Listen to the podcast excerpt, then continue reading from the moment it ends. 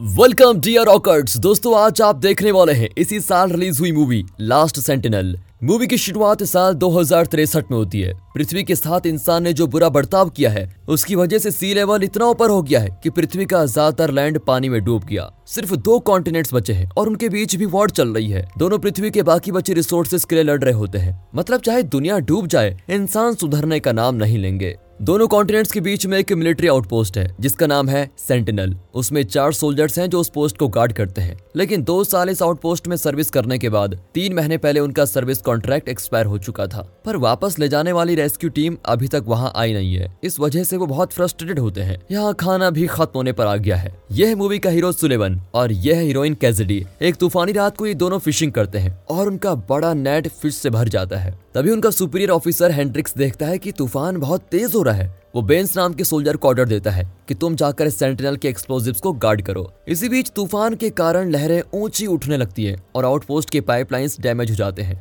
बेंस उसे ठीक करने जाता है, लेकिन उसका हाथ फंस जाता है। बहुत स्ट्रगल करने के बाद वो वहाँ से बाहर निकलता है। बाहर फ़िश से भरा हुआ नेट लहरों में बह जाता है। अब सुलेवन फिर से फ़िश पकड़ने की कोशिश करता है, लेकिन इतनी आंधी और तूफ़ान में वो रिस्क नहीं लेना चाहता। इसलिए वो वापस चला जाता है। तभी एक बड़ी लहर सेंटिनल को हिला के रख देती है। हर एंट्रेंस पे पानी अंदर आने लग जाता है। इसके बावजूद सेंटिनल एकदम मज़बूत खड़ा होता है। अब अगली सुबह वे अपने घटते हुए रिसोर्सेस और फ़ूड को कम से कम यूज़ करने का फैसला करते हैं। अब बेंस और सुलेवन के बीच बहस होती है। बेंस कहता है कि कल रात जो मछलियाँ पकड़ी गई थी, वो सब कहाँ गई? सुलेवन कहता है कि मछलियाँ अपने घर गई, तुम्हें इससे क्या? बेंस उसको डांटता है कि फिशिंग करने का काम तुम्हारा था, वो भी तुम कर नहीं पाए। फिर सुलेवन भी उसको डांटता है कि तुमने किचन की चीज़ें चुराकर पाइप को रिपेयर किया। अब हेंड्रिक्स कहता है कि तुम मुझे एक बात बताओ, तुम बड़े कब होंगे? जाओ जाओ और जाकर उन डैमेज पार्ट्स को ठीक करो। बेंस चिड़के कहता है कि आप हमें ऑर्डर देने के बजाय रेस्क्यू टीम को टेलीग्राफ क्यों नहीं कर देते? हमारा कॉन्ट्रैक्ट कब का एक्सपायर हो चुका है? फिर भी हम लोग यहाँ काम कर रहे हैं। टेलीग्राफ सिर्फ़ रिपोर्टिंग करने के लिए समझे, ये कहकर हेंड्रिक्स चला जाता है। इसके बाद सुलिवन टेलीग्राफ मशीन पर अपने डेली रिपोर्टिंग्स करता है। रिपोर्टिंग मतलब कोई लंबा चौड़ा रिपोर्ट नहीं, सिर्फ़ नो इवेंट्स करके लिखना होता है। यानी बस यहाँ कुछ खास नहीं चल रहा है। दरअसल पिछले कुछ महीनों से वो मिलिट्री बेस को सिर्फ़ यही रिपोर्ट भेज रहा है। बदले में बेस से उसे वही मैसेज वापस मिल रहा है। बाद में सुलेवन देखता है कि एक शिप उनकी ओर आ रहा है। तभी कैजेडी रडार में चेक करके उसे कंफर्म करती है। सुलेमन बहुत खुश होता है कि चलो, आखिरकार रेस्क्यू टीम आई गई। लेकिन हेंड्रिक्स को शक होता है कि कहीं ये कोई एनिमी का शिप तो नहीं है। इसलिए वो बेंस को वेपन तैयार रखने को कहता है। अब कैजेडी उस शिप को कांटेक्ट करती है, लेकिन कोई रिस्पॉन्स नहीं मिलता। हेड्रिक सुलेवन को एक गन देकर कहता है कि तुम बोट लेकर जाओ और चेक करो कि उस शिप में कहीं दुश्मन तो नहीं है। सुलेवन शिप की ओर बढ़ता है और अपनी गन तैयार रख के शिप के अंदर चला ही जाता है। लेकिन वहाँ की हालत देखकर उसको बहुत घबराहट होती है। हर चीज़ पर धूल जमी है और रेडियो भी काम नहीं करता। इतना ही नहीं, कैबिनेट्स में खाना भी वैसे का वैसा पड़ा हुआ है। लगता है ये शिप कई दिनों से यहाँ भटक रहा था। हेंड्रिक सुलेवन को कांटेक्ट करने की कोशिश करता है, लेकिन सुलेवन उसको इग्नोर कर देता है। उसे शिप में चार बैग्स मिलते हैं, जो कि इन चारों सोल्जर्स के लिए भेजे गए थे। दरअसल यही इनका रेस्क्यू शिप है। लेकिन रेस्क्यू टीम कहाँ गायब हो गई?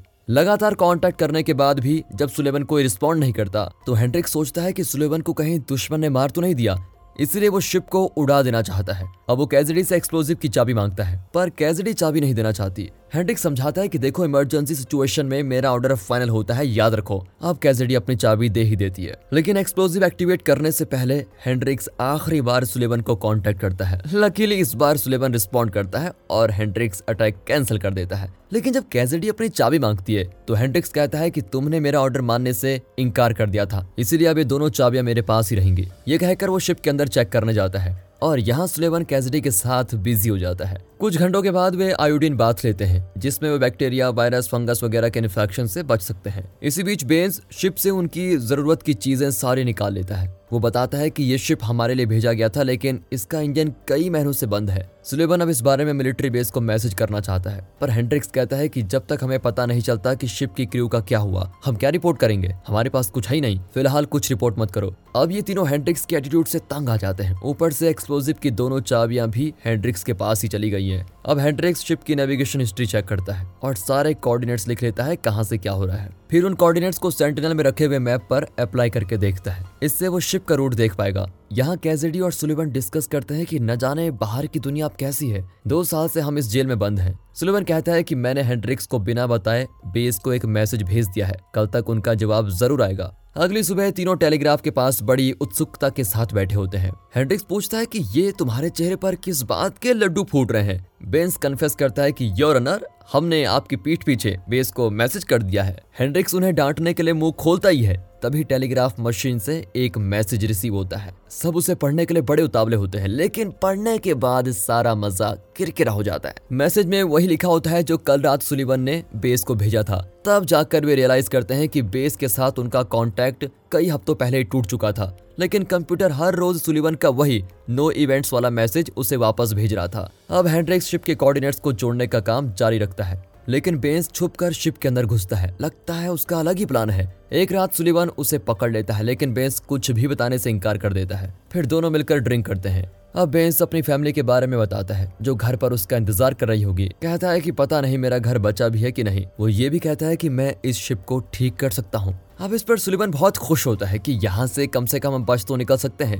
वो कैजडी को खुशखबरी देता है और कहता है कि अब हम दोनों कॉन्टिनेंट के किसी सेफ़ टाउन में जाकर बड़े खुश रहेंगे। लेकिन कैजडी उतनी एक्साइटेड नहीं होती। उसे विश्वास है कि पृथ्वी पर ऐसा कोई भी सेफ़ टाउन बचा नहीं है। अगले दिन सुलिवन और बेंस छुप कर शिप के अंदर जाते हैं और बड़ी मेहनत से उसका इंजन ठीक कर देते हैं। फिर बाहर आते हैं तो हेंड्रिक्स उनका वेट कर रहा होता है। वो कहता है कि शिप के इंपॉर्टेंट पार्ट निकाल लो और उसे डूबने दो। इसके पार्ट सेंटिनल को रिपेयर करने में काम आएँगे। और तुम दोनों यहाँ से जाने के सपने देखना तो बंद ही कर दो। इस जगह को गार्ड करना तुम्हारी ड्यूटी है। कॉन्ट्रैक्ट खत्म हो गया तो क्या हुआ? तुम्हें गार्ड करना ही है। लेकिन सुलेवन अब बगावत करता है कि इस शिप की क्रू की तरह मैं भी समुद्र में मरना नहीं चाहता। बेंस भी उसको सपोर्ट करता है। लेकिन केजेडी हैंड्रिक्स को सपोर्ट करती है। अब हैंड्रिक्स उन्हें गन दिखाकर रिपेयर का काम करवाता है और उन दोनों को हैंड्रिक्स का ऑर्डर मानना ही पड़ता है। उन्हें डर है कि हैंड्रिक्स गुस्से में उन्हें शूट न कर दे। कैजडी हैंड्रिक्स को बताती है कि हमारा कम्युनिकेशन सिस्टम काम नहीं कर रहा है। इस सिचुएशन में हम में से किसी को बेस में जाकर उन्हें इन्फॉर्म करना होगा। यहाँ बेंस और सुलिवन डिस्कस करते हैं कि हमें यहाँ से आज़ाद होने के लिए हैंड्रिक्स से लड़ना होगा, क्योंकि वही हमारे बीच आ रहा है। और तभी उनकी डिस्कशन के बीच हैंड्रिक्स आ ही जाता है। वो कहता है कि मुझे कैजडी ने एक सुझाव दिया है, जो मुझे ठीक लगा। हमारा कम्युनिकेशन सिस्टम खराब हो गया है, इसलिए दो लोगों को बेस में जाकर रिपोर्ट करनी होगी,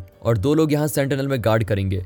हेनरिक्स यही रुकना चाहता है। कैसिडी भी सेंटिनल में रुकना चाहती है। इस बात से बेन बड़ा खुश होता है और बेस जाने के लिए बिल्कुल तैयार होता है। लेकिन सुलेवन का दिल ही टूट जाता है। वो कैजिडी को अकेले नहीं छोड़ना चाहता। इसलिए वो उससे अकेले में बात करता है और उसे अपने साथ आने के लिए कहता है। वो कहता है कि मैं बेंस को यहाँ रुकने के लिए कन्विंस कर लूँगा या फिर हम तीनों जा सकते हैं और हेनरिक्स को यहीं सड़ने देते हैं। लेकिन जब कैजिडी नहीं मानती तो वो खुद भी सेंटल में रुकने की जिद करता है। तब कैजडी उसके मुँह पे कह देती है कि मैं तुमसे प्यार नहीं करती, मैं सिर्फ़ तुम्हें यूज़ कर रही थी। और ये सुनकर सुलेवन एकदम टूट कर बिखर ही जाता है और बाहर चला जाता है। उसके बाद कैजडी भी रोने लग जाती है। उस रात सुलेवन और बेंस पैकिंग कर रहे होते हैं। हेनरिक सुलेवन को एक लेटर देता है, जो उसे बेस पर जाके देना होगा। वो कहता है कि एनिमी सोल्जर भी तुम्हारी तरह अपने कॉन्टिनेंट को प्रोटेक्ट करना चाहते हैं। इसका ध्यान रखना। सुलेवन कहता है कि क्यों ना हम चारों यहाँ से चले जाएँ, पर हेनड्रिक्स मना कर देता है। किसी को तो यहाँ रुकना ही होगा, वरना एक्सप्लोजिव का ध्यान कौन रखेगा? ये कहकर हेनड्रिक्स वापस मैप और कोऑर्डिनेट्स का काम करने लगता है। और तभी उसको एक शॉकिंग बात पता चलती है। दरअसल रेस्क्यू शिप को जानबूझकर सेंटिनल से दूर ले जाया गया था। अब उसको शक होने लगता है और वो कैजेडी को देखने जाता है। लेकिन हेंड्रिक्स को उससे पूछने की हिम्मत नहीं होती। अगली सुबह एक अलार्म सुनकर सभी उठ जाते हैं। दरअसल लडार पर एक और शिप दिख रही है। वे सेंटिनल को डिफेंड करने के लिए पोजीशन लेते हैं। कैजेडी उस शिप को कांटेक्ट करने की कोशिश करती है, लेकिन सफल नहीं होती। और अब की बार हेंड्रिक्स किसी को शिप में भेजना भी नहीं चाहता। और अपनी टीम को ऑर्डर देता है कि शिप को शूट करो। उनका पहला बुला टारगेट को मिस कर जाता है। जब वे रिलोड कर रहे होते हैं तो कैजेडी नोटिस करती है की उनका रेस्क्यू शिप गायब है। ठीक उसी वक्त फॉग क्लियर होता है और सुलिवन और बेंस उस शिप को साफ़ देख पाते हैं। ये उन्हीं का रेस्क्यू शिप है, ना कि कोई दूसरा शिप। अब वे उसको शूट करने से इनकार कर देते हैं। इससे पहले कि कैजेडी उन्हें वॉर्न कर पाए, हेंड्रिक्स अपनी गन निकालकर बेंस पर अटैक करता है। और तब पता चलता है कि कल रात हेंड्रिक्स रेस्क्यू शिप को वहाँ से लेके गया था। हेंड्रिक्स उन्हें धमकाने के लिए एयर डांसर बलून को शूट कर देता है। इसके बावजूद बेंस शिप को शूट नहीं करता। हेंड्रिक्स गुस्से में उसके कान पर शूट कर देता है। अब सुलेवन नहीं चाहता कि उसका साथी मारा जाए, इसलिए वो शिप को तोप से उड़ा देता है। अब बेंस हैंड्रिक्स पर अटैक करने जाता है लेकिन उससे पहले कैजेडी हैंड्रिक्स को मार गिराती है। सुलेवन और कैजेडी मिलकर हैंड्रिक्स को पेंट्री लॉग में बंद कर देते हैं और कैजेडी एक्सप्लोजिव की दोनों चाबियाँ भी ले लेती है। बेंस का गुस्सा अभी भी ठंडा नहीं हुआ है और वह हैंड्रिक्स की जान लेना चाहता है, लेकिन तभी सुलेवन उसको रोकता है तो वह सुलेवन को भी मार देता है। कैजेडी उसे शांत करने की कोशिश करती है, लेकिन वो अकेले में जाकर पीने लग जाता है। वो अपनी पैक की भी चीज़ें निकालकर रोने भी लगता है। कैजेडी कहती है कि हैंड्रिक्स को आयोडीन बात की ज़रूरत है, वरना इन्फेक्शन हो जाएगा, पर बेंस हेंड्रिक्स को बाहर नहीं छोड़ना चाहता। अब सुलेवन और कैजडी मिलकर टेलीग्राफ के हर चैनल को चेक करते हैं। जो चैनल काम करेगा, वे उसके ज़रिए मैसेज करेंगे। तभी कैजडी माफ़ी मांगती है। कहती है कि मैंने जो कहा वो सच नहीं था। मैं तुमसे सच में प्यार करती हूँ। लेकिन मैं नहीं चाहती थी कि मेरे साथ रहने के चक्कर में तुम भी यहाँ पर फंस जाओ। लेकिन अब की बार सुलेबन उस पर विश्वास नहीं करना चाहता। अब दोपहर को सुलेबन हेंड्रिक्स के लिए खाना लेने जाता है और पूछता है कि तुमने अपना इरादा क्यों बदल दिया? हेंड्रिक्स बताता है कि मैप पर मैंने शिप के कोऑर्डिनेट्स को मार्क करके देखा था। उससे पता चला कि रेस्क्यू शिप यहाँ तीन महीने पहले पहुँच गया था, लेकिन किसी वजह से वो अपने रास्ते से भटक गया। मुझे यकीन है कि हमारे बीच एक गद्दार है, जो एक्सप्लोजिव पर कब्जा करना चाहता है। अब सुलेवन को उसकी बात पर विश्वास नहीं होता और वो दरवाज़ा लॉक करके चला जाता है। फिर वो हर चैनल को एसओएस मैसेज भेजने लगता है। बेंस लगातार पीता रहता है और अपने आप को बिज़ी रखने की कोशिश करता है। कुछ देर बाद तो उसका दिमाग ही फिर जाता है और वो अपना बनाया हुआ मशीन ही तोड़ देता है। शाम को कैजडी सुलेवन को अपनी फैमिली फ़ोटो दिखाती है, जिसमें वो एक छोटी बच्ची है। अगली सुबह बेंस देखता है कि कैजडी कम्युनिकेशन रूम में सो रही है। वो बड़बड़ाता है कि तुम्हारी वजह से मेरा फ्यूचर ही खत्म हो गया। ये कहकर वो कैजडी पर अटैक करता है। ऐसा लगता है कि वो कैजडी के साथ ज़बरदस्ती करना चाहता है। कैजडी किसी तरह उसको धक्का दे देती है, लेकिन वो रियलाइज़ नहीं करती कि बेंस ने एक्सप्लोजिव की चाबियाँ चुरा ली है। कैजडी सुलेवन को बताने जाती है कि तभी स्पीकर पर बेंस अनाउंस करता है कि मैं एक्सप्लोजिव को एक्टिवेट करने जा रहा हूँ। तभी सुलेवन और कैजडी भागकर कम्युनिकेशन रूम में पहुँचते हैं और बेंस को शांत करने की कोशिश करते हैं। वे कहते हैं कि अगर तुम मारे गए तो अपनी फैमिली से कैसे मिलोगे? बेंस कंट्रोल पैनल से दूर हट जाता है और बहुत रोने लगता है। कैजडी उससे चाबियाँ ले लेती है और तब बेंस कहता है कि मैं एक्टिवेशन कोड का लास्ट डिजिट भूल गया। सुलेवन कहता है कि अब सिर्फ़ हैंड्रिक्स हमारी मदद कर सकता है। पर बेंस उनके सर पर एक और पहाड़ तोड़ देता है। वो बताता है कि मैं हेंड्रिक्स का खून करने के लिए पेंट्री में गया था, लेकिन हेंड्रिक्स वहाँ है ही नहीं। वहाँ का विंडो खुला हुआ था और मुझे लगता है वो पानी में कूद कर मर गया। सुलेबन और कैजडिया पेंट्री में जाते हैं तो पता चलता है कि बेंस सच बोल रहा था। सुलेवन बहुत दुखी होता है और उस लेटर को खोलकर पढ़ता है, जो हेंड्रिक्स ने उसको बेस में सबमिट करने के लिए दिया था। लेकिन लेटर में हेंड्रिक्स ने रिक्वेस्ट की होती है कि यहाँ पर मेरी कमांड कुछ और दिनों के लिए बढ़ा दीजिए।